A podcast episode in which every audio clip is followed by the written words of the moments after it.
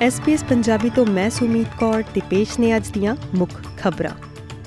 Victoria ਦੇ ਡੇਲਸਫੋਰਡ ਵਿੱਚ ਵਾਪਰੇ ਇੱਕ ਦਰਦਨਾਕ ਹਾਦਸੇ, ਜਿਸ ਵਿੱਚ ਦੋ ਬੱਚਿਆਂ ਸਮੇਤ ਭਾਰਤੀ ਮੂਲ ਦੇ 5 ਲੋਕਾਂ ਦੀ ਮੌਤ ਹੋਈ ਹੈ। ਉਸ ਕੇਸ ਲਈ ਜ਼ਿੰਮੇਵਾਰ ਡਰਾਈਵਰ ਦੀ ਨੁਮਾਇੰਦਗੀ ਕਰਨ ਵਾਲੇ ਵਕੀਲ ਦਾ ਕਹਿਣਾ ਹੈ ਕਿ ਉਸ ਦਾ ਮੁਵੱਕਿਲ ਇੱਕ ਇਨਸੂਲਿਨ ਨਿਰਭਰ ਸ਼ੂਗਰ ਰੋਗੀ ਹੈ, ਜਿਸ ਨੂੰ ਘਟਨਾ ਸਥਾਨ ਤੇ ਤੁਰੰਤ ਇਲਾਜ ਦੀ ਜ਼ਰੂਰਤ ਸੀ। 66 ਸਾਲਾ ਕਾਰ ਚਾਲਕ ਨੇ ਐਤਵਾਰ ਦੁਪਹਿਰ ਨੂੰ ਆਪਣੀ ਗੱਡੀ ਕਰਬ ਤੇ ਚੜਾ ਦਿੱਤੀ ਸੀ।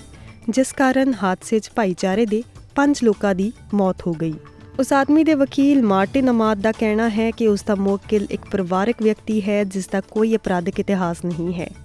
ਉਸਨੇ ਅੱਗੇ ਕਿਹਾ ਕਿ ਟੱਕਰ ਤੋਂ ਬਾਅਦ ਉਸਦੇ ਮੁਵੱਕਲ ਦੀ ਬਲੱਡ ਐਲਕੋਹਲ ਰੀਡਿੰਗ 네ਗੇਟਿਵ ਮਿਲੀ ਸੀ।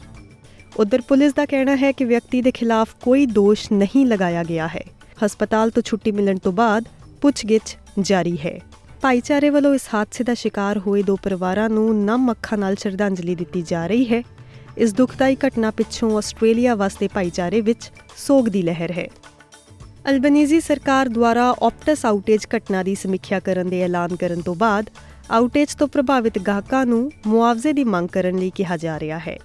ਟੈਲੀਕਮਿਊਨੀਕੇਸ਼ਨ ਇੰਡਸਟਰੀ ਓਮਬਡਸਮੈਨ ਛੋਟੇ ਕਾਰੋਬਾਰਾਂ ਨੂੰ ਇਸ ਨੈਟਵਰਕ ਸਿਸਟਮ ਨੁਕਸ ਕਾਰਨ ਹੋਏ ਵਪਾਰ ਦੇ ਘਾਟੇ ਲਈ ਆਪਟਸ ਨਾਲ ਸੰਪਰਕ ਕਰਨ ਦੀ ਅਪੀਲ ਕਰ ਰਿਹਾ ਹੈ, ਜਿਸ ਨੂੰ ਹੱਲ ਕਰਨ ਲਈ 12 ਘੰਟਿਆਂ ਤੋਂ ਵੱਧ ਦਾ ਸਮਾਂ ਲੱਗਿਆ। ਜ਼ਿਕਰਯੋਗ ਹੈ ਕਿ ਬੁੱਧਵਾਰ 8 ਨਵੰਬਰ ਨੂੰ 10 ਮਿਲੀਅਨ ਤੋਂ ਵੱਧ ਆਪਟਸ ਗਾਹਕ ਅਤੇ ਕਾਰੋਬਾਰ ਪ੍ਰਭਾਵਿਤ ਹੋਏ ਸਨ, ਜਦੋਂ ਸਵੇਰੇ 4 ਵਜੇ ਨੈਟਵਰਕ ਬੰਦ ਹੋ ਗਿਆ ਸੀ, ਜਿਸ ਨਾਲ ਲੋਕਾਂ ਨੂੰ ਇੰਟਰਨੈਟ ਨਾਲ ਜੁੜਨ ਜਾਂ ਫੋਨ ਇਸਤੇਮਾਲ ਕਰਨ ਵਿੱਚ ਦਿੱਕਤ ਰਹੀ, ਜਿਸ ਵਿੱਚ 000 ਅਤੇ ਲੈਂਡਲਾਈਨ ਕਾਲਾਂ ਵੀ ਸ਼ਾਮਲ ਸਨ। ਹਾਈ ਕੋਰਟ ਦੇ ਬਹੁਤੇ ਜੱਜਾਂ ਨੇ 2004 ਦੇ ਇੱਕ ਫੈਸਲੇ ਨੂੰ ਉਲਟਾ ਦਿੱਤਾ ਹੈ। ਜ਼ਿਕਰਯੋਗ ਹੈ ਕਿ ਪਹਿਲਾ ਅਸਫਲ ਪਨਾਹ ਮੰਗਣ ਵਾਲੇ ਅਸਾਈਲਮ ਸਿਕਰ ਜਿਨ੍ਹਾਂ ਨੂੰ ਕਿਸੇ ਹੋਰ ਦੇਸ਼ ਵਿੱਚ ਨਹੀਂ ਲਿਜਾਇਆ ਜਾ ਸਕਦਾ ਸੀ ਉਹਨਾਂ ਨੂੰ ਕਾਨੂੰਨੀ ਤੌਰ ਤੇ ਅਣਮਿੱਥੇ ਸਮੇਂ ਲਈ ਹਿਰਾਸਤ ਵਿੱਚ ਰੱਖਿਆ ਜਾ ਸਕਦਾ ਸੀ। ਸ਼ਰਨ ਮੰਗਣ ਵਾਲਿਆਂ ਦੇ ਵਕੀਲਾਂ ਨੇ ਹਾਈ ਕੋਰਟ ਦੇ ਨਵੇਂ ਫੈਸਲੇ ਦੀ ਪ੍ਰਸ਼ੰਸਾ ਕੀਤੀ ਹੈ ਕਿ ਪਿਛਲੇ 2 ਦਹਾਕਿਆਂ ਤੋਂ ਵਰਤੀ ਜਾ ਰਹੀ ਇੱਕ ਵਿਵਾਦਪੂਰਨ ਨੀਤੀ ਅਣਮਿੱਥੇ ਸਮੇਂ ਲਈ ਇਮੀਗ੍ਰੇਸ਼ਨ ਨਜ਼ਰਬੰਦੀ ਗੈਰ ਕਾਨੂੰਨੀ ਹੈ। ਇਹ ਫੈਸਲਾ, ਜੋ ਕਿ ਮਿਆਂਮਾਰ ਦੇ ਇੱਕ ਨਜ਼ਰਬੰਦ ਰੋਹਿੰਗਿਆ ਵਿਅਕਤੀ ਦੇ ਮਾਮਲੇ ਵਿੱਚ ਆਇਆ ਹੈ ਜਦੋਂ ਉਸ ਦੇ ਵਕੀਲਾਂ ਨੇ ਦਲੀਲ ਦਿੱਤੀ ਕਿ ਉਸ ਦੀ ਸ਼ਰਨ ਦੀ ਅਰਜ਼ੀ ਦਾ ਗਲਤ ਫੈਸਲਾ ਦਿੱਤਾ ਗਿਆ ਸੀ। ਇਸ ਤਰ੍ਹਾਂ ਦੀ ਨਜ਼ਰਬੰਦੀ ਦੀ ਸਥਿਤੀ ਵਿੱਚ ਰੱਖੇ 90 ਲੋਕਾਂ ਨੂੰ ਜਲਦੀ ਹੀ ਰਿਹਾ ਕੀਤਾ ਜਾ ਸਕਦਾ ਹੈ। ਉੱਤਰੀ ਸਿਡਨੀ ਲਈ ਰੀਜ਼ੋਨਿੰਗ ਪ੍ਰਸਤਾਵ ਦੇ ਤਹਿਤ ਦਫ਼ਤਰ ਦੀਆਂ ਇਮਾਰਤਾਂ ਨੂੰ ਹਜ਼ਾਰਾਂ ਘਰਾਂ ਵਿੱਚ ਵਿਕਸਿਤ ਕੀਤਾ ਜਾ ਸਕਦਾ ਹੈ।